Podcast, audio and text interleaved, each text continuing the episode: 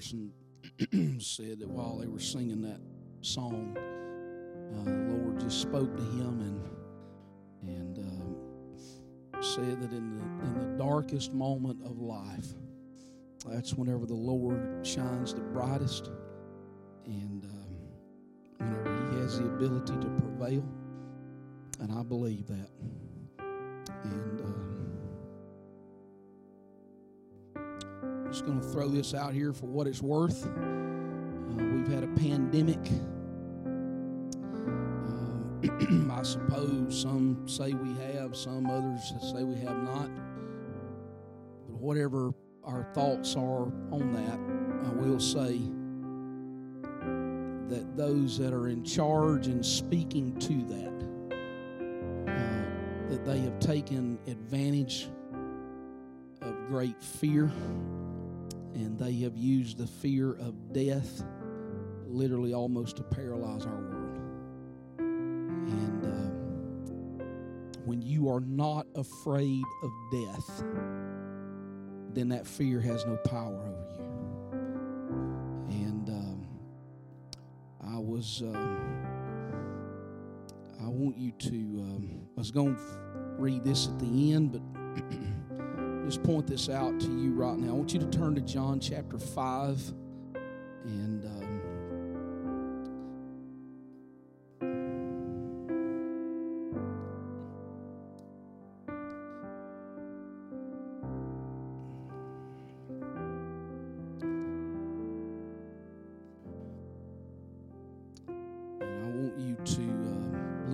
verse 24. And if you don't have this scripture underlined in your Bible, and I, I do not have it underlined in this Bible right here, I've got. Um, I love when I hear men in our church going and buying new guns because it, it gives me an excuse to go buy another Bible. And uh, Brother Patrick just bought a new gun was telling us how much it cost, and I was calculating in my mind how many more Bibles I can buy for what he spent for that gun. and so I've got a Bible that's not marked in. It's a fourth edition Thompson Chain Reference Bible. It's like the one that I uh, stole from my mother when I was 15 years old because she wasn't using it. Um, so it's not underlined in my Bible, but it's underlined in a, a lot of my other Bibles. But John 5 24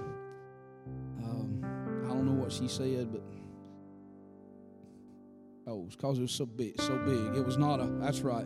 She told my dad it wasn't a lady's Bible, and so and so. Um, but I, I, found found this one, and and um, I'm rambling. Forgive me. John five twenty four. Verily, verily, I say unto you, he that heareth my word and believeth on him that sent me hath everlasting life and shall not come into condemnation, but is passed from death unto life. And then I want you to look at Hebrews chapter 2, and I want you to look in verse 14.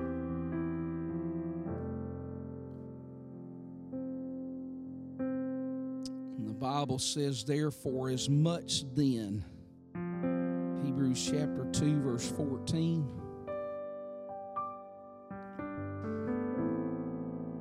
For as much then as the children are partakers of flesh and blood, he also himself likewise took part of the same, that through death he might destroy him that had the power of death, that is the devil, and deliver them who through fear of death were all their lifetime subject to bondage. And um, the last several weeks, I, I did have a number of conversations, and, and I really can't say that they were any different from any of those that I've had in the past with Brother Paul. Um, but know this Brother Paul was not afraid of death. Told me so many times. He said, I want to make sure I finish well. And um, I'll say this for him, I'll probably mention it at the funeral as well. Paul Miller was a pastor's friend. And um, several times where he uh, stood in my behalf whenever I was not present. And uh, I thank God uh, for him. And um, his passing is going to leave a hole in this congregation just like others that have passed away. Uh, they're missing. I don't, I don't know if missing in action is a good term to use, but they're missing from among us. But we will keep going on, and we will be faithful to the end. And uh, love the church. Love those people that sit in front of you, those people that sit behind you, those that sit across the aisle from you. Love those people.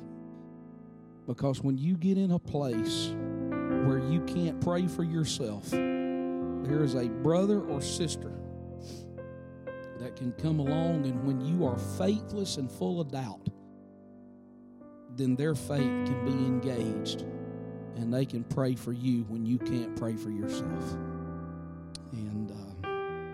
Psalm 27 and 4.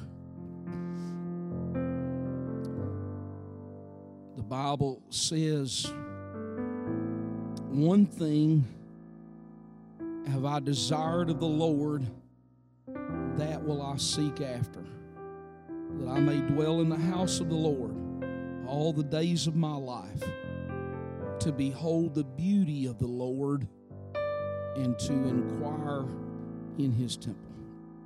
And then turn over with me to Psalm 50. This is a psalm of Asaph.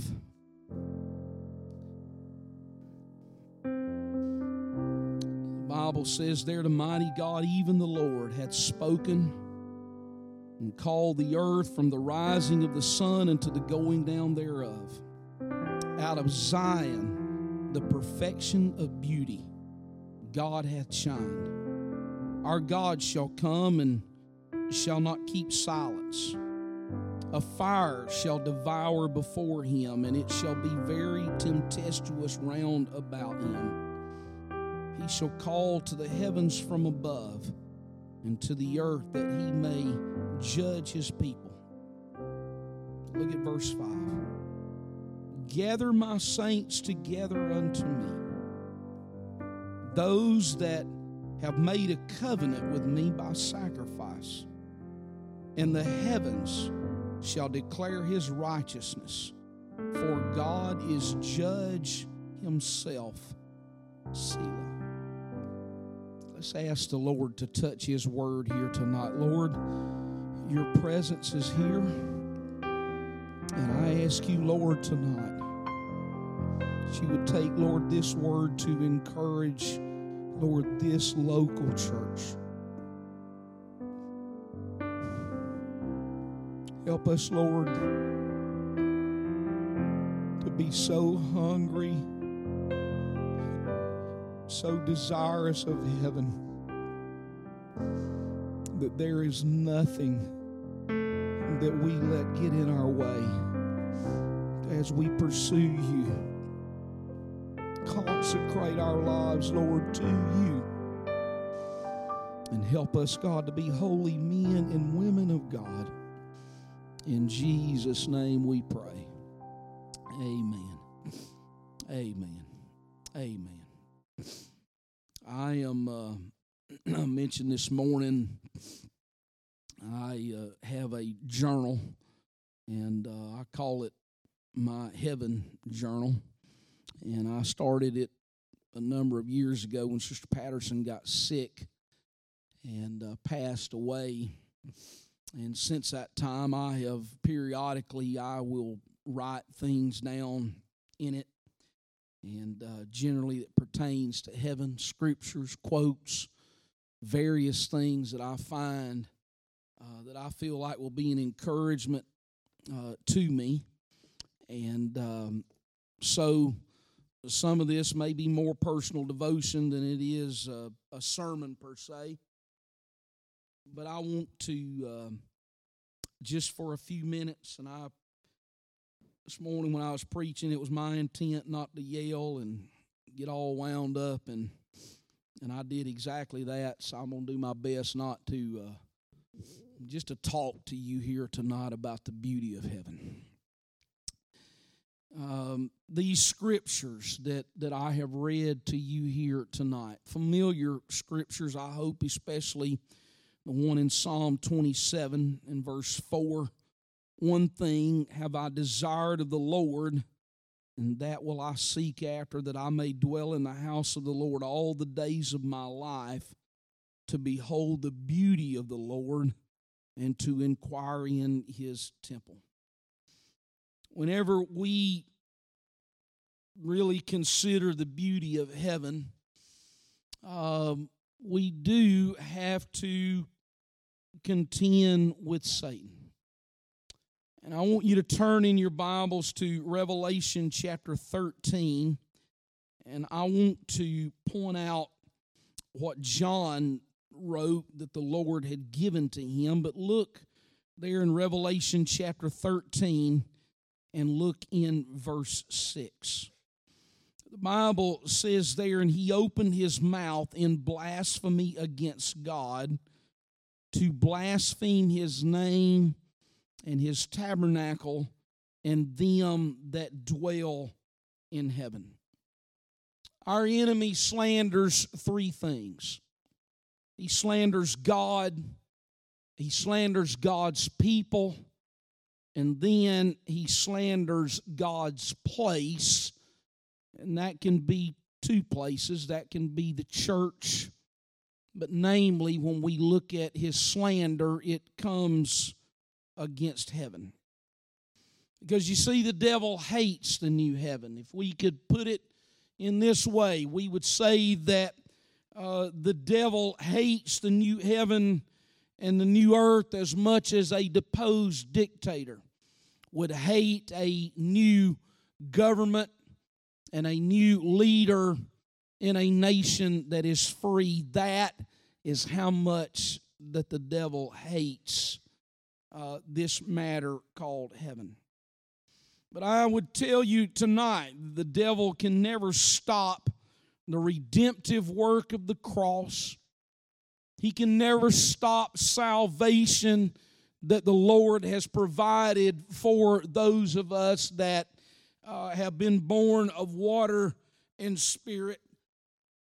but He can do His very best to keep us really um, really, really away from seeking the beauty of heaven.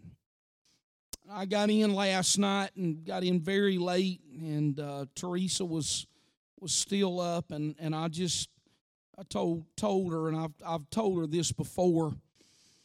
I said, Teresa, I said, if if there was something about it that all of us could get just a drastic view of heaven, everything in this world would be so empty. And everything in this world would never be a distraction to us ever again because we would pursue heaven as nothing else in our lives. So I want to talk to you just a, uh, for a few minutes, and again, it will be a few minutes, and I will pay attention to the time, but I want to talk to you first of all about the beauty of the gates. I want you to turn over a few pages to Revelation 21 and let's look at what John the Revelator saw whenever he began to look at the gates. Look there in verse 12. The Bible says there, speaking about heaven, and had a wall great and high and had 12 gates, and the gates 12 angels. The names written thereon, which are the names of the 12 tribes of the children of Israel. On the east, three gates, on the north, three gates, on the south, three gates, and on the west, the three gates.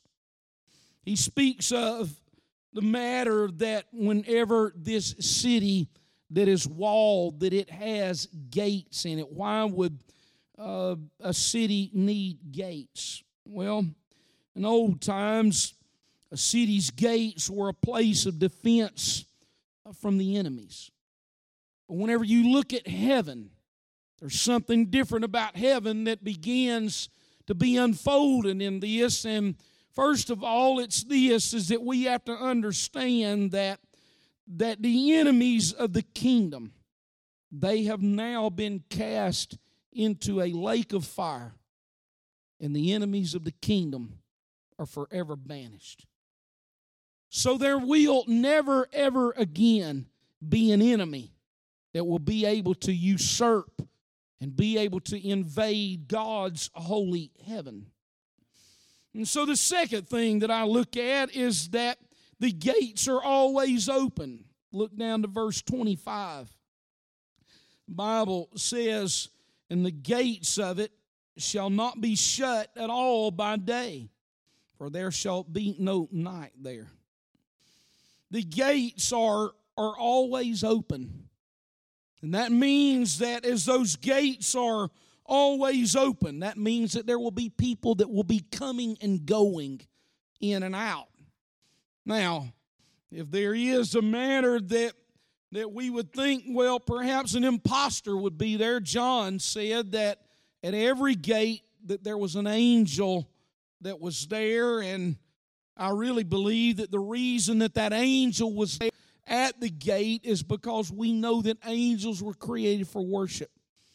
And so there is a constant worship that goes on from angels, but it also uh, will be coming from those of us that are part of his church. The third thing that I would point out about these gates is again, not only are they always open, but the gates are an equalizer. And you say, what do you mean by that? I mean that whenever you get to heaven, there uh, will be no uh, elevation, rather, in heaven because everybody will have access to that gate. There will not be any sense of, of elitism that's there. There will not be any part where that, that there is a pecking order that you find there in heaven because everyone that goes in and out of those gates they have been redeemed by the blood of the Lord Jesus Christ. Again, I have to clarify to you that for those saints that have passed on uh, from our congregation, and some of them I am so confident because of their lives and the witness of the testimony and the fruit that came out of their lives, that there is absolute assurance that, that I know that they are there. Now, obviously, I'm not the judge, but I do believe that as we read the Bible, that we can look toward good works that comes from people's lives. And what is the motivation of those works? It is that the, we love our father who is in heaven. And so because of that me clarify and, and again tell you that uh, they are not in this heaven yet. This is for a future point. There's a place called paradise. And sometimes people bring up that matter of, of the cross, the thief on the cross. That thief is there in paradise. The rest of those that pass from this life now to where are the dead, that they are in this place called paradise. And made this reference here this morning that if you were to fly from Miami to Los Angeles, you're probably going to fly out of Miami and you're going to have a layover that's going to be in Atlanta.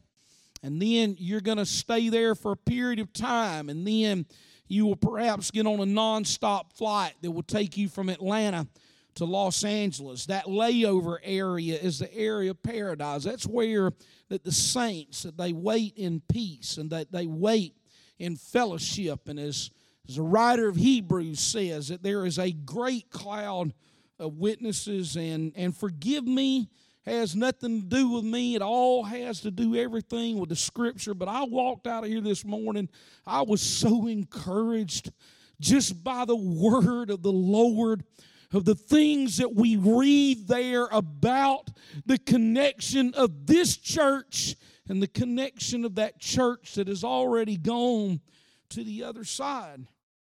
And so those gates, those open gates, they, they are the, the equalizer. There will not be any uh, elites in heaven that, that are there. The fourth thing that I would bring out about this city is this is that each side of the city extends 1400 miles. Now think about that for a minute.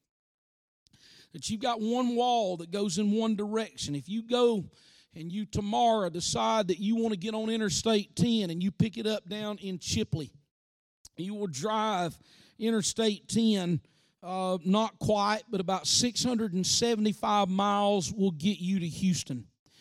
And uh, so you think about that. So you drive 700 miles to Houston, and then there is another 700 miles. And so each wall is 700 miles long, and or 1400 miles long. And then that would be the that would be the south wall and then the west wall 1400 miles. And the north wall 1400 miles. And then the east wall 1400 miles. And there are three gates and those gates are scattered out over that 1400 mile period. That would tell us and when you hear of the right that that's heaven Okay, don't don't get lost in this idea that heaven is going to be a, a, a, the the foolish ignorance that the world tries to bring out that we're going to be on on flat, on clouds and we're going to be playing uh, violins and for us in South Alabama they call them a fiddle. You, you're not going to be on a on a on a cloud fiddling when you get to heaven. Heaven is going to literally going to blow your mind away. It is going to be this life, literally that is going to be on steroids. And so you think about that, that, that this heaven is going to be that big. And here's what we have to understand that there's going to be people from every kindred and tribe and nation that will be there. And we will be citizens of that city. We will come and go. We will have the ability to uh, be as as turn look in your bible to philippians chapter 3 and paul uses a word there that some of the more modern translations modify a little bit but look at philippians chapter 3 and look in verse 20 here's what paul writes. He uh, he he makes a comparison. Let's start in verse 18 he said for many walk of whom I've told you often and now tell you even weeping that they are the enemies of the cross of Christ, whose end is their destruction, whose God is their belly, and whose glory is their shame, who mind earthly things. And then he says, I want you to see a contrast.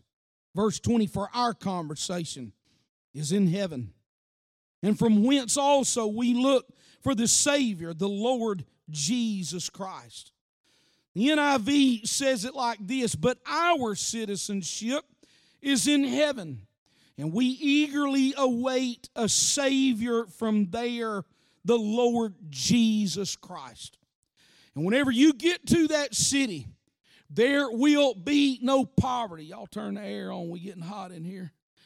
There will be no poverty. There will be no rubbish. There will be no class consciousness. There will be no turf wars. There will be no crime. There will be no garbage. There will be no lawlessness. We will live in a city where you just think you've experienced some peace down here. When you get to that city, it is going to be amazing the peace that is there in our lives. And the fingerprints of the artist, of the creator, that if he if he took seven days to build this world, and I've never been to the Grand Canyon, but I have seen the Smokies and I've seen the Rockies, and I have have been in places. I've been to Oregon, and and you you get out and you look around and you think, man, I could live here I could live in the shadow of Mount Hood. I could live uh, on whatever that, that river is that, that is there. That uh, when you start looking at all of the wildlife and the and and the majesty of the creation of God, and He built that in seven days. Jesus said in John 14, Let not your heart be troubled.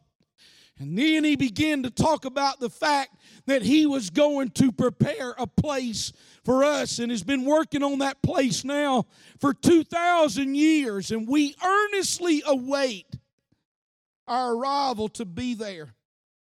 Every feature speaks of God's attributes. And when you start thinking of, of the attributes of God, His holiness, His righteousness, His love, his justice. Every bit of that is going to be reflected there in that city. The priceless stones speak of His beauty and His grandeur. The open gates speak to us of that accessibility. You don't have to raise your hand, but I know and I have been in this position before to to walk into this sanctuary and, and, and the old sanctuary and, and perhaps during the week or, or during the month something had came in and had blocked my ability to be able to reach the lord. You ever felt like that? That you just felt like there was something between you and the lord and you just couldn't worship with liberty and freedom and with authority there will be none of that in heaven. Every bit of that will be gone in those open gates. Speak to the fact that, that we will be there with an accessible God. But not only is that beauty something to be experienced, there's going to be a resurrection body. The most beautiful person that you've ever seen. And I don't and I hope for those of us that are married, the most beautiful person you've seen is your spouse. And I'm not saying that just to, to I'm, I'm, I'm saying that with feeling or I, I love my wife and and um, and uh, here recently as I'm getting older, I'm starting to think back to those days whenever uh, we were both in our 20s, and I brought up the other day, and and Lauren was scoffing and whatever, and I thought we were gonna have to get her some some Zofran or Phenergan because she was acting like she was nauseated. But anyway, um, I just started telling my wife and telling Teresa that I'd remembered her back in her twenties and and uh, just that part. But but listen to me here tonight. The most beautiful person in the world is still marred by the sinful fall of man. And if we were to see Adam and Eve prior to the curse, Adam and Eve would take our breath away. We would be shocked at their presentation, at how beautiful that Eve was, how handsome that Adam was. And yet, if we flip that and we were to bring Adam and Eve to see us now, they would be filled with shock and with pity as they have seen what has taken place in the life of man. But when we get to heaven, and Brother Pierce and I have had some running conversations about this is that I personally believe that whenever we get to heaven, that we will be somewhere between 30 and 33 years old. You say, how in the world did you come to that thought? Um, that was the earthly ministry of the Lord.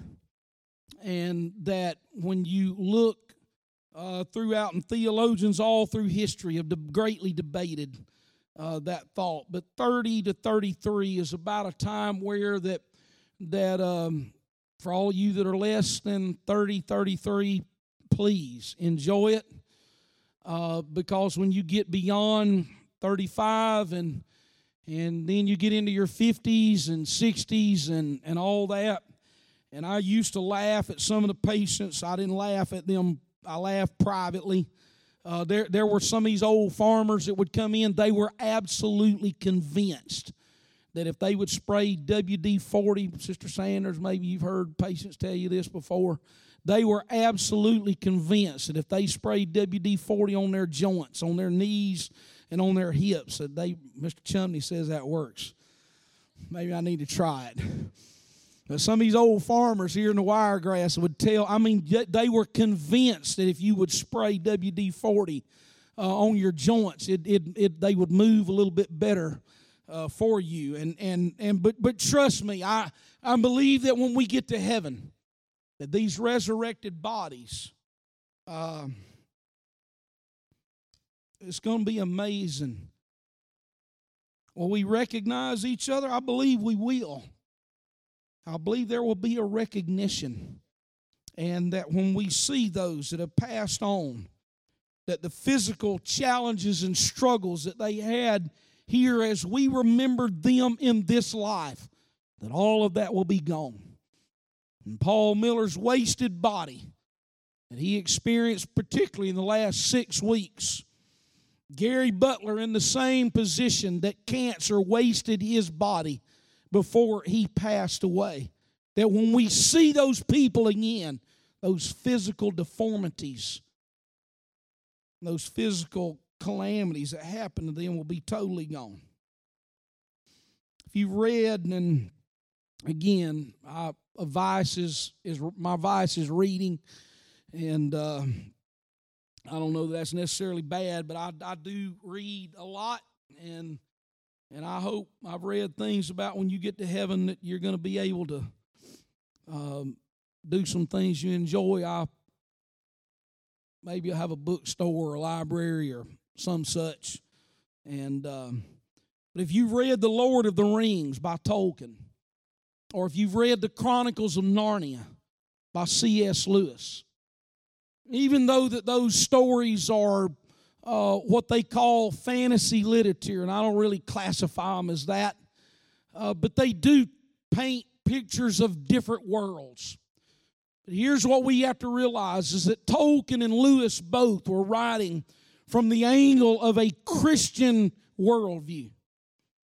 And uh, it, it's literature that, that is filled with religious overtones.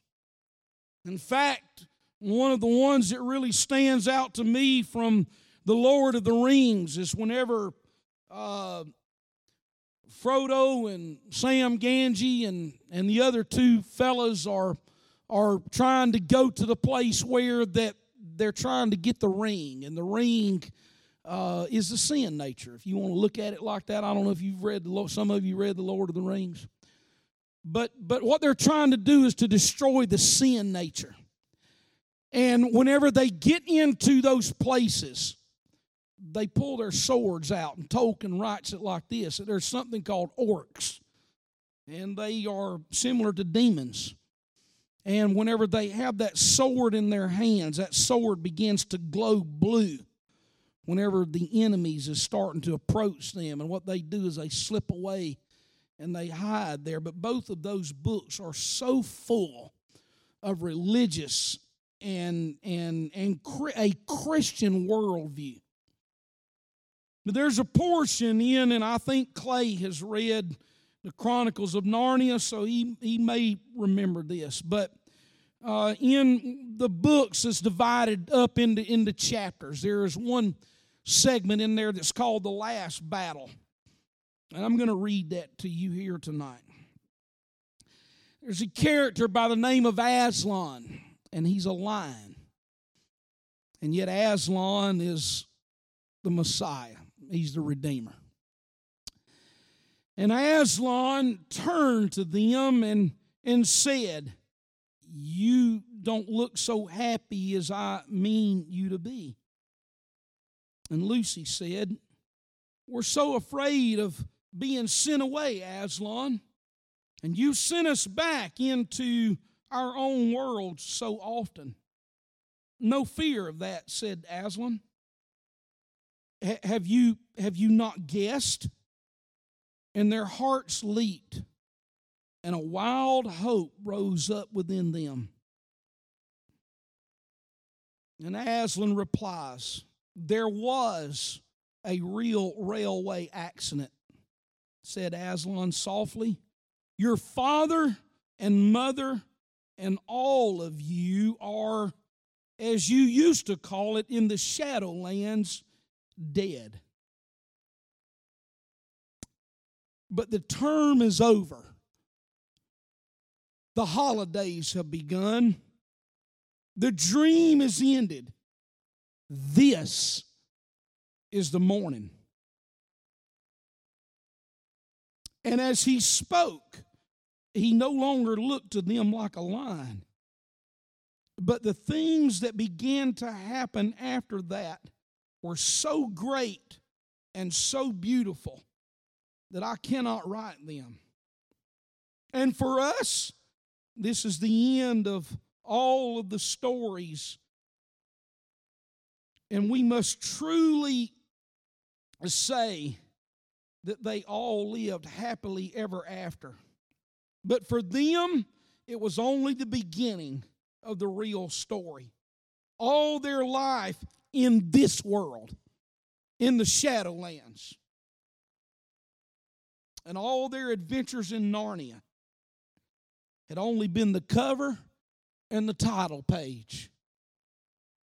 Now, at last, they were beginning chapter one of the great story which no one on earth has read, which goes on forever, in which every chapter is better than the one before.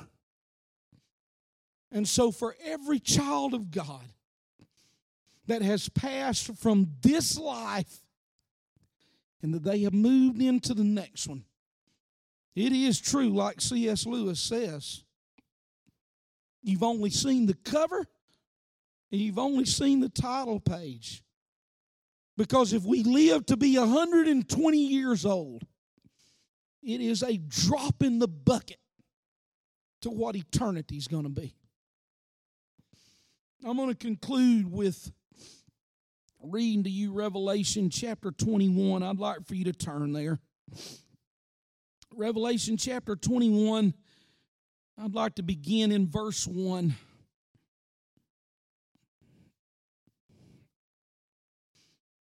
Bible says there, I saw a new heaven and a new earth. For the first heaven and the first earth were passed away, and there was no more sea. And I, John, saw the holy city, New Jerusalem, coming down from God out of heaven, prepared as a bride adorned for her husband. Skip down to verse 10.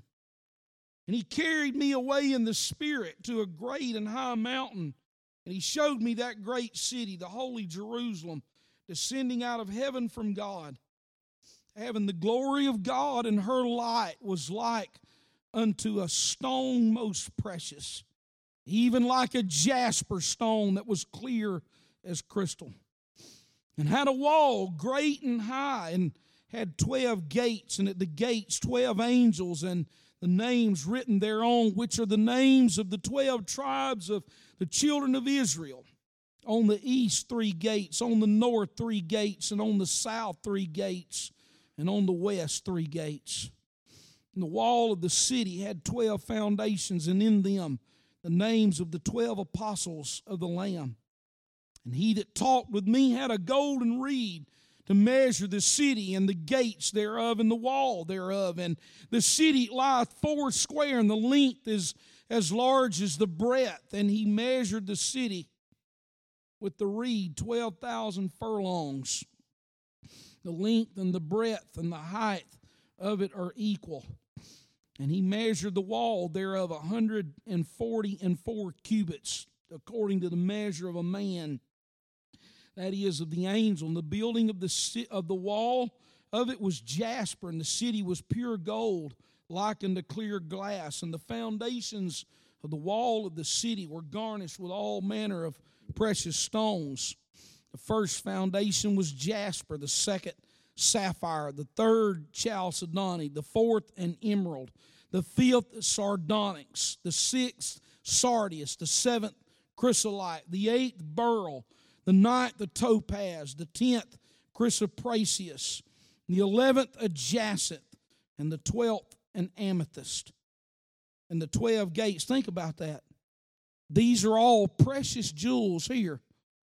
But when you get to heaven, they're just chain link fences. The 12 gates were 12 pearls, and every several gate was of one pearl, and the city of the and the street of the city was pure gold as as it were transparent glass. And I saw no temple there therein, for the Lord God Almighty and the Lamb are the temple of it. And the city had no need of the sun, neither of the moon to shine in it, for the glory of God did lighten it, and the Lamb is the light thereof, and the nations of them which are saved shall walk in the light thereof, and the kings of the earth do bring their glory and honor into it. And the gates of it shall not be shut at all by day, for there shall be no night there. And they shall bring the glory and the honor of the nations into it, and there shall in no wise enter into it anything that defileth, neither whatsoever worketh abomination or maketh a lie, but they which are written in the Lamb's book of life. And he showed me a pure river of water of life, clear as crystal, proceeding out of the throne of God and of the Lamb. In the midst of the street of it, and on either side of the river, there was the tree of there was the tree of life, which bare twelve manner of fruits and yielded her fruit every month. And the leaves of the tree were for the healing of the nations. And there shall be no more curse, but the throne of God and of the Lamb shall be in it, and his servants shall serve him, and they shall see his face, and his name shall be in their foreheads. And there shall be no night there, and they need no candle, neither light of the sun, for the Lord God giveth them light, and they shall reign forever and ever. And he said unto me, These sayings are faithful and true. And the Lord God of the holy prophets sent his angel to show unto his servants the things which must shortly be done. Behold, I come quickly. Blessed is he that keepeth the sayings of the prophecy of this book. We've got to make it to heaven, church. You've got to make it to heaven. You must make it to heaven. There's no other goal in your life that is worth missing heaven. I'd like to pray for you, our Lord Jesus Christ. Your presence, Lord, has has been in this sanctuary, Lord, this morning and tonight. We felt the encouragement, we felt the strength of your spirit. I pray, Lord, tonight for this church. Lord, for every person that's here, that somehow, God, that we get such a fierce determination, Lord, to reach heaven that we put this world, Lord, in our rear view mirror and we pursue you, Lord, with everything inside of us. I ask you, Lord, tonight that every attack of the enemy, every fiery dart of doubt that comes, Lord, in our direction, let us immediately, Lord, hold up the shield of faith which is able to quench every fiery dart. I pray, Lord, tonight that there are those here that, Lord, that they have not experienced the new birth. I pray, Lord Jesus Christ, that tonight that they give serious thought as to the direction of their life. And that, Lord, for those of us that, that have experienced, Lord, the new birth, that we continue, God, to walk faithfully that we walk, Lord, even fearfully, Lord, in your presence. that somehow, God, that there would be something that you would do with every single one of us. Because, Lord, all of us who you have filled, Lord, with your spirit, you filled us, God, with a purpose. And Lord, there is a calling that we must do. I pray, Jesus, tonight that you help us, God, to do that, Lord, calling with great diligence. I ask you, Lord, tonight, God, that you put hedges about our families, that you put hedges, Lord, about our marriages, but most of all, Lord, put a hedge about our mind. Let our mind